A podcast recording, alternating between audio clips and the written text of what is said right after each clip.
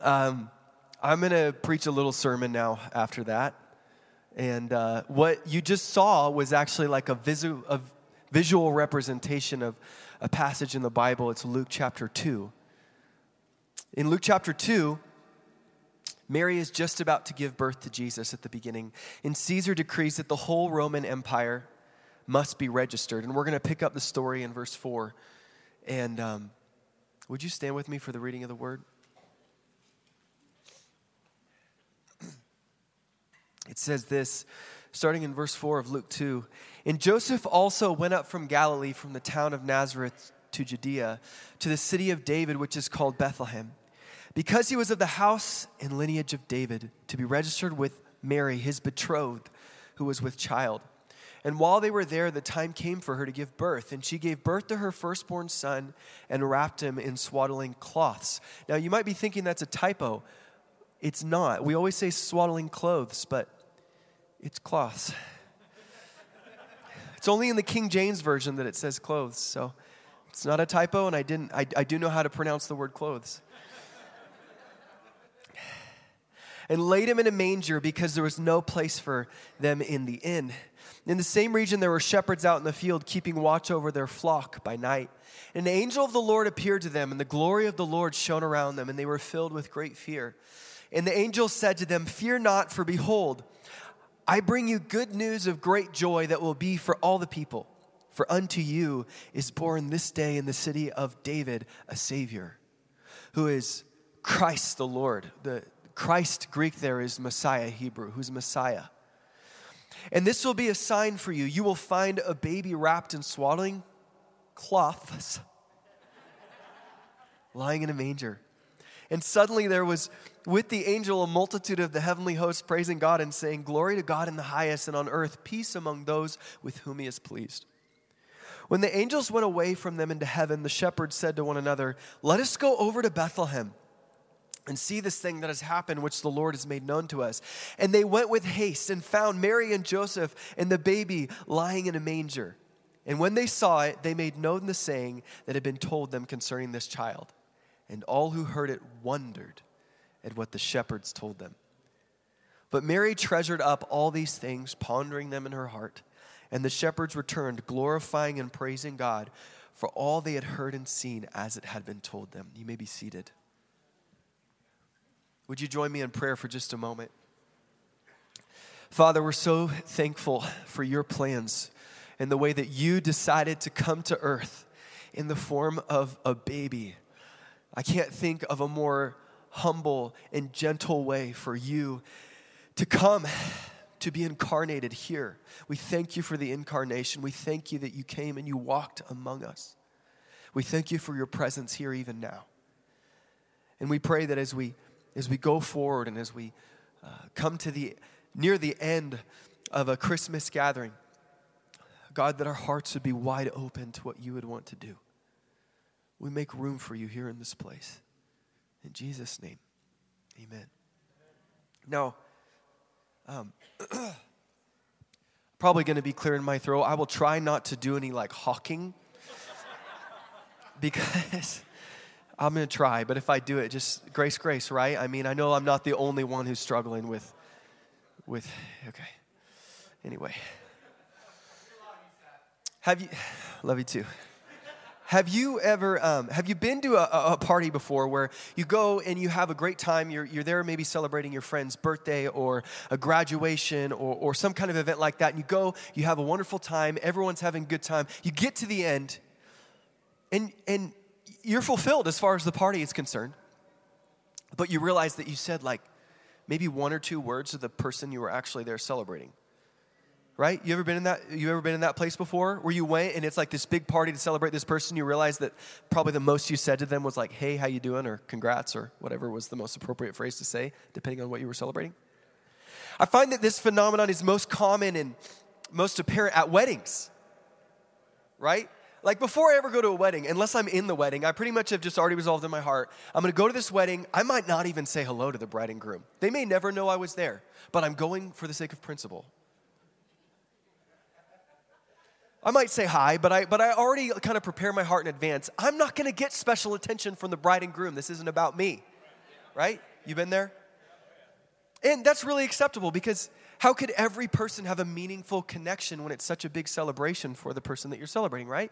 It's, it's all very acceptable. But what would be less acceptable and kind of awkward is if there was a party for someone and you, and, and you show up, and then the person who's being celebrated, they get there after most people have already arrived.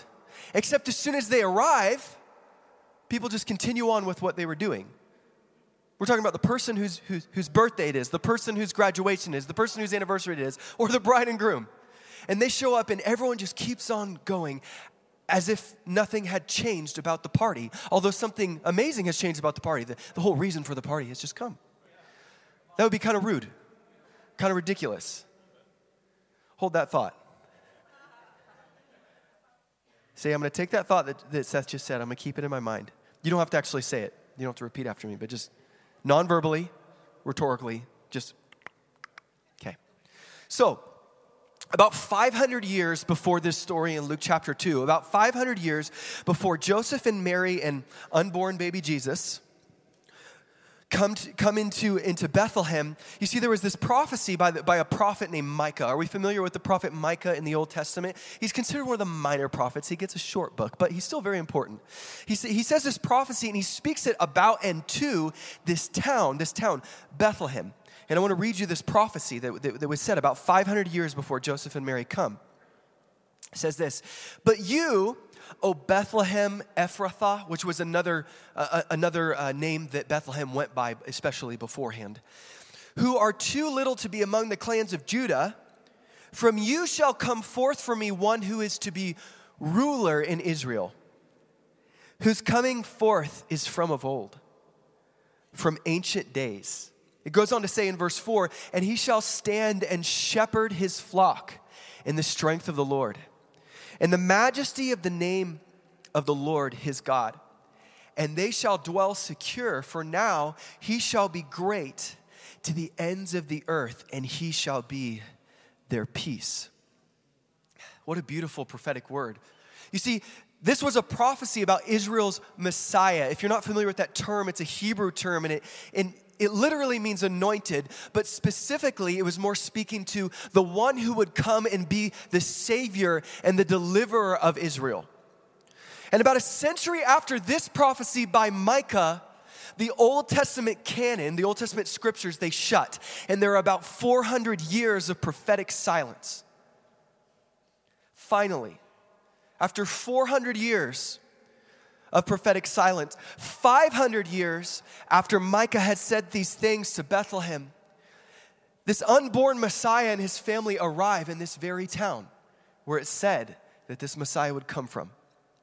And the local inn, the place whose primary purpose was to house guests, that's why it exists, had no room, no place for their long awaited much anticipated Messiah. Too full, too occupied, too busy for the one that they had been waiting for. Then, in the very next verse, the story shifts away from town. In, the, in, in, a, in a nearby area outside of town in the same region to a group of shepherds, it says that they're shepherds and they're watching their flocks by night.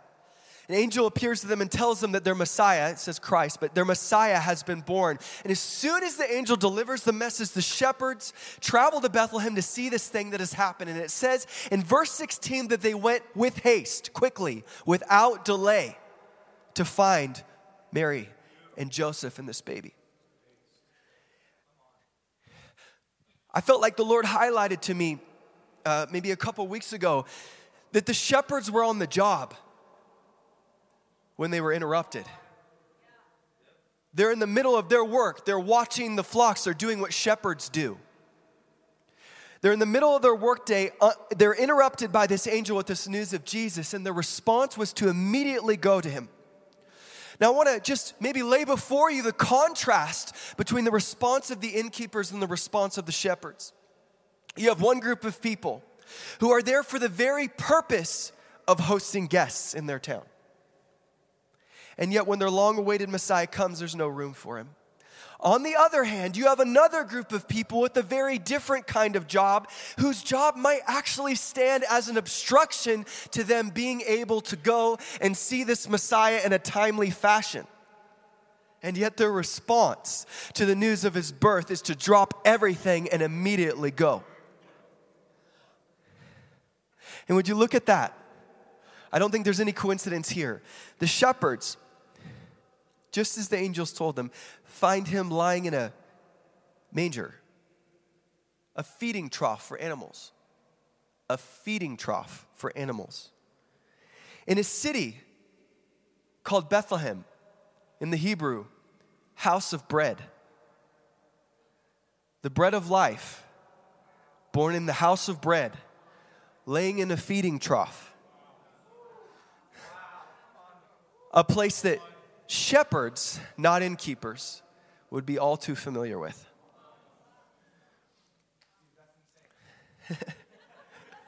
I thought so too.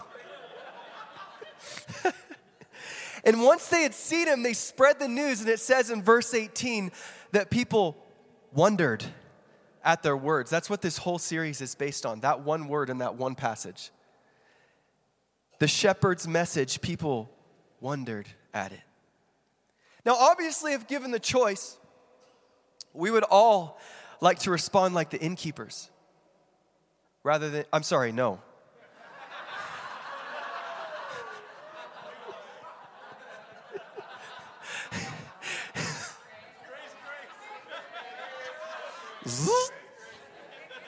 Can I blame it on the cold? If given the choice, we would all want to respond as the shepherds rather than the innkeepers. Praise the Lord. Oh my gosh. But I would present to you that maybe we already have been given the choice. And I would also present to you that maybe we've already been making our choice by the way that we act and by the way that we spend our time. Now, remember the awkward party scenario that I presented to you uh, just a couple minutes ago and I told you to. Remember that? Now, what if I told you that tonight, none of you know, but that you're at a party?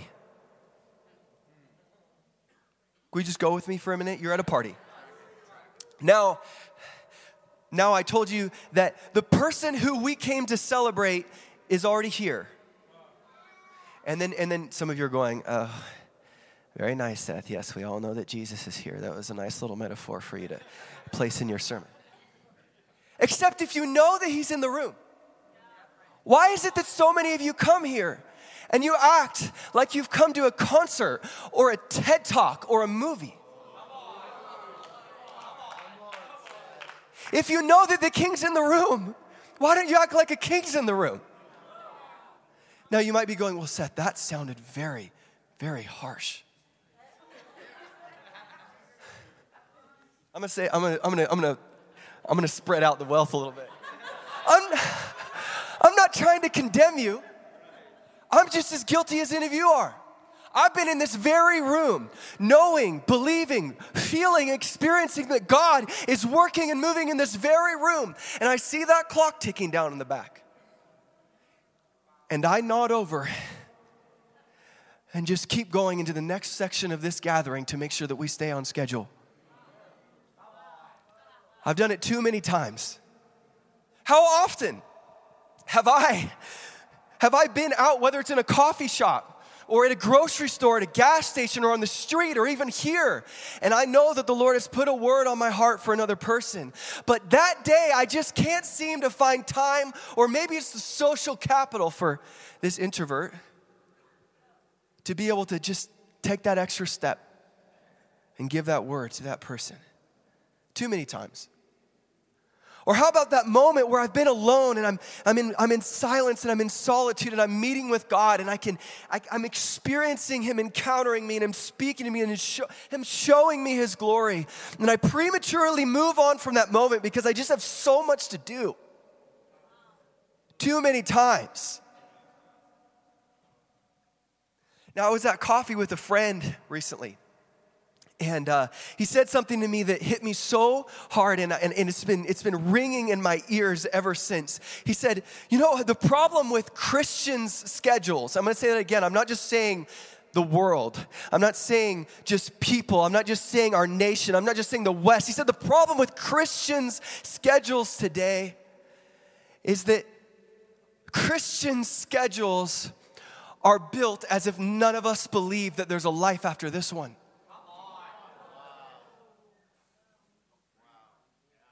You see, Christian schedules, there's, we're able to make room for an hour and a half, maybe once or twice a month, if we're being honest. An hour and a half, maybe once or twice a month, in order to intentionally seek Jesus and his kingdom. And then with the rest of our lives, the rest of our lives reeks of unbelief. Reeks of unbelief.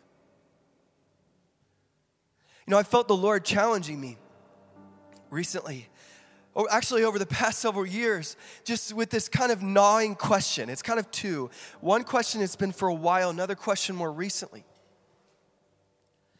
He says, You always ask me to come in my fullness. You always ask me to come and fill you. You come, you ask me to, sh- you, you say, Show me your glory. You say, you say, Reveal yourself to me. But what will you do when I answer your request? What will you do when I say yes? What will you do when I actually fulfill what you've been asking for? What are you going to even do with me? Have you even prepared yourself for me to answer your prayer? And then, as of late, he says, Why? Why are you coming to me and asking me to fill this old wineskin that you have? You ask me to fill this old wineskin with new wine all the time when you and I both know that if I actually come and fill this old wineskin that you're holding out with my new wine, that I would love to. It's my great pleasure to pour out my new wine for you. But if you keep holding out this old wineskin, you know that as soon as I come and pour out the new wine, it's going to burst.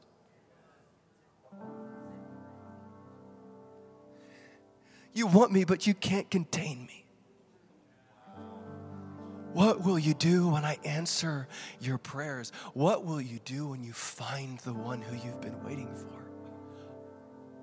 What will you do when the one who you've been seeking comes to meet with you? What will you do? Are you even prepared to receive him?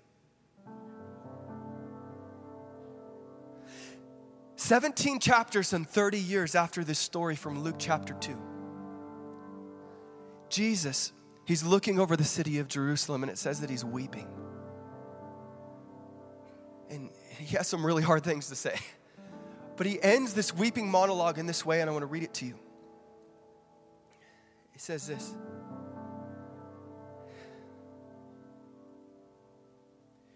And they will not leave one stone upon another in you because you did not know the time of your visitation. I'm going to say it again. And they will not leave one stone upon another in you because you did not know the time of your visitation.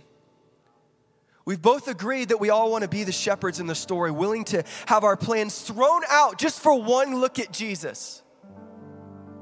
But I fear that many, many, many of us are playing the role of the innkeepers. And although our very purpose is to host our most honored guest, our very purpose, church, is to host our most honored guest.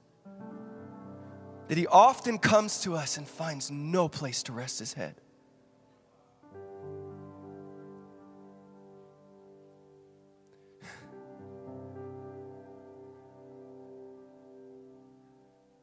We say, I'll make room for you, but really, can you, can you do it in like a minute 30?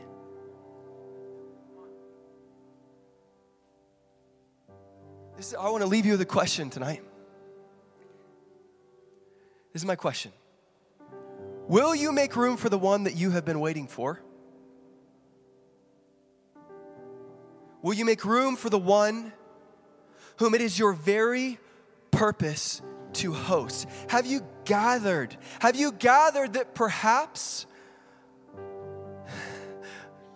perhaps this story was told the way it was told and happened the way that it happened because one day God would knew that there would be a he knew that there would be a group of people who it was their very job to host his presence, and that one day, that even though that's their very job and their very purpose, that he would show up to their doorstep.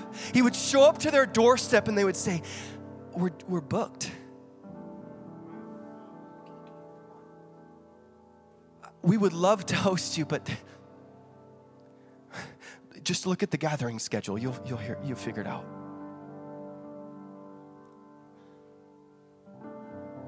You think maybe he knew that one day that we would struggle with this, with this kind of double mindedness that says, God, won't you come? Won't you fill this place? Won't you have your way? Won't you break up all of our plans?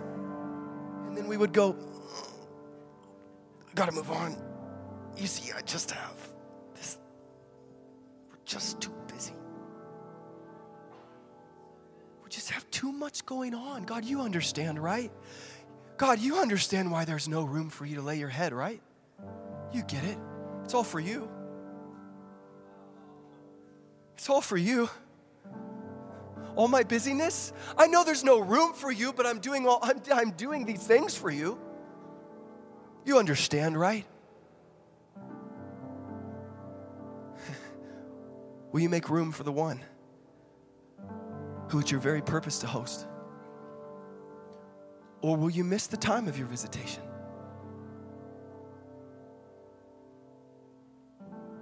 I want to pray, honestly, for mercy.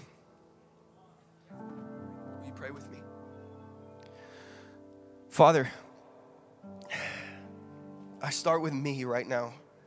I start with me, who I am often just so preoccupied with schedules and ca- calendars and time and making sure everything fits in. So often, so busy doing things for you. And I know that so often that you have come to my door and I said, There's no room. So, first, I ask that you would forgive me. And second, Lord, I pray that as a people, as a community, as a city, as a nation, God, that you would move upon our hearts and you would open our eyes and soften us, Lord. That we might have the childlikeness and the readiness of the shepherds to drop everything that we have going in the middle of our workday to go and to find you so that we might encounter the King, the Messiah that we have been waiting for.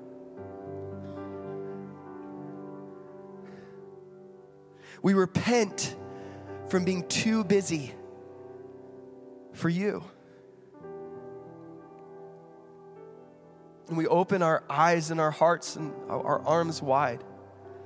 We say, God, help us make room for you. I've already tried with by my own striving. Will you help us make room for you? Holy Spirit, will you help us make room for you? Will you move upon our minds? Will you renew us? Will you shape us? Will you change us so that we might make room for you? Pray, I, I pray this as, as a cry out for this church, for every person here standing in the gap, Lord. In Jesus' name, amen.